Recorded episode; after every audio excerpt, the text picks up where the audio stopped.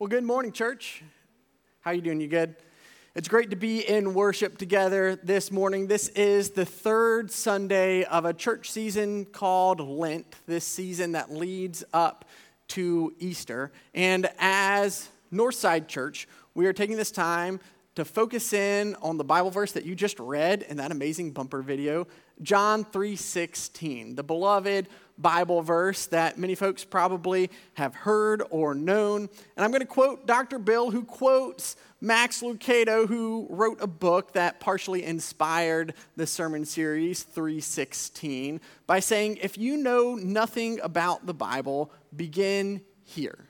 And if you know everything about the Bible, return here.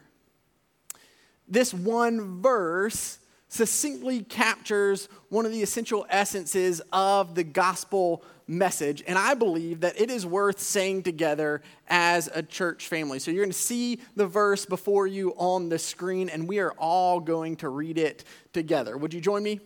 For God so loved the world that he gave his one and only Son, that whoever believes in him shall not perish, but have eternal life. Y'all sound good. Well done.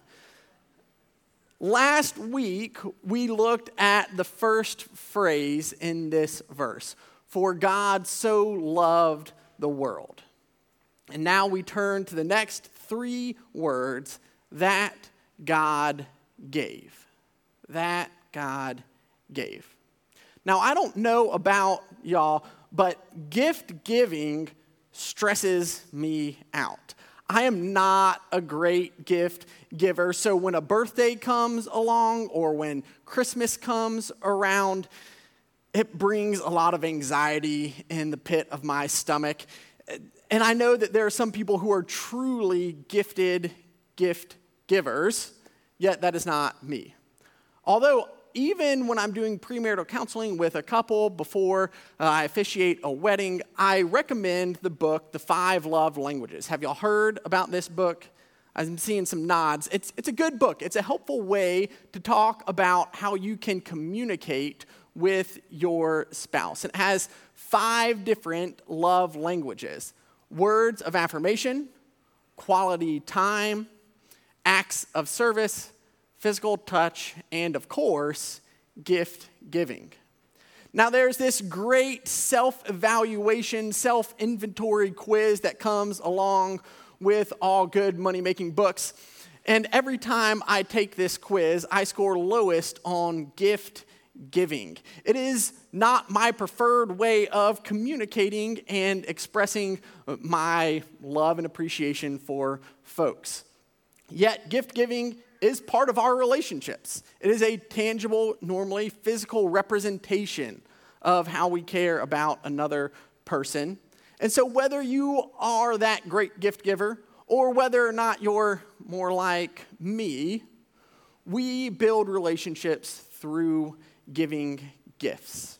It's one of the ways we communicate. And indeed, it is one of the ways that God communicates with us. God is giving. God has a giving nature. And so we look at the phrase, that God gave. The first word in the phrase is that. If you remember your grammar from school, it is a conjunction. This conjunction shows result. And so you have to know the first phrase For God so loved the world. That. The reason for God's giving nature is God's love for us. God gives because God loves. God gives because God loves. So we get to the verse that God gave. God has a giving nature because God loves us, and we see it all throughout the Bible from the very beginning. The first verse in the Bible is In the beginning, the Lord created the heavens and the earth. The very first verse of the Bible is a gift for us. All of creation is God's gift for us. In fact, it might be the first place I would point to somebody, if that person was not a Christian or if that person didn't even believe in God, I would point to the beauty of the world around us to show God's existence. The gift of creation is evidence of God's love for us. Who but God could bring a sunrise in the mountains or a sunset at the beach? Who but God could arrange the stars in the sky and know them by name? That is indescribable. That is what we sang about this morning. God's gift of creation is evident in the world around us, but it's also evident in the people that we see. We celebrate baptisms, we celebrate children's moments, and children, grandchildren in our lives are another example of the gifts of God's creation in our life. God gives us the gift of creation. And as we read through the Old Testament, we also see God building relationship through covenant.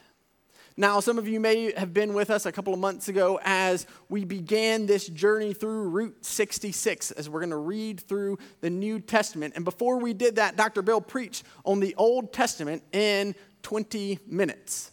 If you remember that sermon, or if you just happen to know and love the Old Testament, then you will know a central element to the Old Testament is this idea of covenant. It is the way that God is in relationship with us, and it is the way that God's people are set apart as God's. Covenant is an essential element of our relationship with God, and it occurs over and over again, starting immediately after creation. God makes covenant with Noah, then God makes covenant with Abraham, God makes covenant with Moses and David and the prophets like Jeremiah. God is a covenant making God. We see God tell Abraham that he'll have more descendants than the stars in the sky. We see God set up the Ten Commandments with Moses. And these are blessings, these are ways to initiate relationship with us. God is a giving God. But the ultimate gift, the greatest gift, the gift that we are talking about right now in this series is the gift of God's Son. We read it in John 3:16, God's one and only son or only begotten son. And that is a beautiful and a simple way to understand it. But if we keep reading through the New Testament, we'll get to a tiny book called Philippians. And within Philippians, in chapter 2, is a hymn. And for us, it's just five verses in the Bible.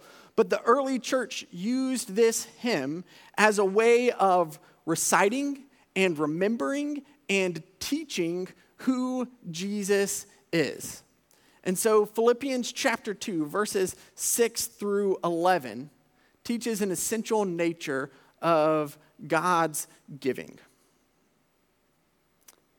who, Jesus, who being in the very nature of God, did not consider equality with God something to be used to his own advantage, but rather he made himself nothing by taking the very nature of a servant, being made in human likeness.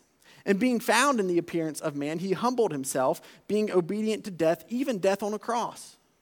Therefore, God exalted him to the highest place and gave him the name above every name that at, at the name of Jesus, every knee should bow in heaven and on earth and under earth, and every tongue acknowledge that Jesus Christ is Lord, to the glory of God the Father.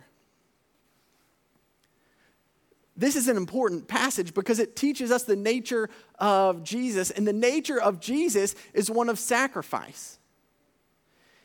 He made himself nothing, even though he was Lord over heaven and earth. He emptied out himself. The church theologians call this kenosis. It is God sacrificing and emptying himself to give to us. God's nature is to give, to sacrifice, to empty, but oftentimes our nature is to take. And so while we know that when we look at Jesus, we will see the divine nature of God to give. We also think that as we read the Bible, we'll see that same nature in some of the biblical heroes. But that doesn't always hold up. Even the heroes in the Bible seem to have this fallen human nature. And I'm thinking about King David. Now, y'all probably know the story of David, or at least one of the stories of David, right? You probably know David and Goliath. Many of you might also know that David was a man after God's own heart. And so David is really elevated throughout the Bible, somebody that we aspire to. But also, David was human, just like you and me. Now, we love this story because David comes from humble beginnings, the kind of story that we love. He is the youngest of all the brothers. He's the one that you would have never picked to be captain of the football team, but he wanders on to this battlefield, and lo and behold, he triumphs and slays Goliath, and he is the champion of the people. And then David, I'm going to say, hustles. And David works hard. He, he becomes the harp player for the king. He begins leading armies. He begins gaining favor with the people. They begin following him, and we're all rooting for David. And then, even when things turn south for David and the king thinks he's starting to coup, David's able to escape. He's able to continue avoiding the king. And then somehow David reconciles with the king so that when Saul goes away, David becomes king. We're all rooting for David. He has this incredible story and then things take a turn. And they turn when David stops giving and David starts taking. David, when he reaches a place of power, surveying his kingdom from a rooftop, and he sees a woman named Bathsheba taking a bath, and he decides to begin taking for himself. And one stumble leads to another where he takes Bathsheba's husband's life. And slowly, as he reaches this turning point, things in his world begin to devolve into chaos. There's discord and violence among his family and his children. And after David starts taking instead of giving, nothing is ever quite the same. We see it in the stories of people in the Bible, and we see it when people encounter Jesus. There's a story about uh, someone called the rich young ruler we read about in the New Testament. This guy approaches Jesus and asks, What must I do to inherit eternal life? Now, this individual, he was young, he was a ruler, he had power, he had wealth. And so Jesus asks him if he's followed the commandments. I imagine for us it would be as if uh, someone asked the question Have, have you been a good Christian? And this man responds, Yes, I've, I've followed the commandments. And so Jesus' response to that is to say, Then sell all you have and follow me. And this morning, I want to translate that to say, Stop taking and start giving. If you want the things that are eternal, stop taking and start giving. Jesus is the example of what it means to sacrifice in the right way. Jesus, the one who came into this world as a human. Jesus, the one who washed his disciples' feet like a servant. Jesus, the one who made children at the center of his ministry. Jesus, who had all the power in heaven and on earth, chooses to give. So, as a church, we choose to give. As a church, we choose to engage in mission. We choose to give our prayers, presence, gifts, service, and witness. As a church, we choose to spend Saturdays volunteering with Habitat for Humanity. We choose to give, to fund, and support that. There are other church members who choose to give each month to support organizations like Trinity or Covenant House monthly there are individuals within this church who give by taking time to buy groceries, taking time to prepare meals, taking time to go down and break bread with those who are experiencing homelessness or addiction. It is choosing to give in these situations that help us reflect God's divine nature to the world. Northside chooses to give financially to the needs around the country. You've already heard us mention Ukraine and pray for that situation here as a church. And, and as a church, Northside has responded the way we always do. We have prayed, we have discerned, and we've talked with the partners that we already have with boots on the ground. And we've decided to commit $50,000 to UMCOR, the United Methodist Committee on Relief, because we know 100% of that goes to people who are in need. We are giving because we know that is essential for those who are in need. And you, Northside, have the opportunity to stop taking and choose to give. To give wherever God is calling you, in whatever way God is calling you. Now we're focusing a lot on John 3:16, but later on in that very chapter, John the Baptist is talking. And In verse 30, he has a prayer that I think is uh, gets at the heart of this message. John the Baptist says, Jesus must become greater, I must become less.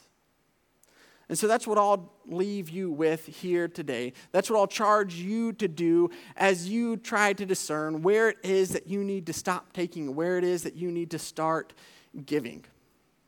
Where is it that you're struggling to make a difficult decision?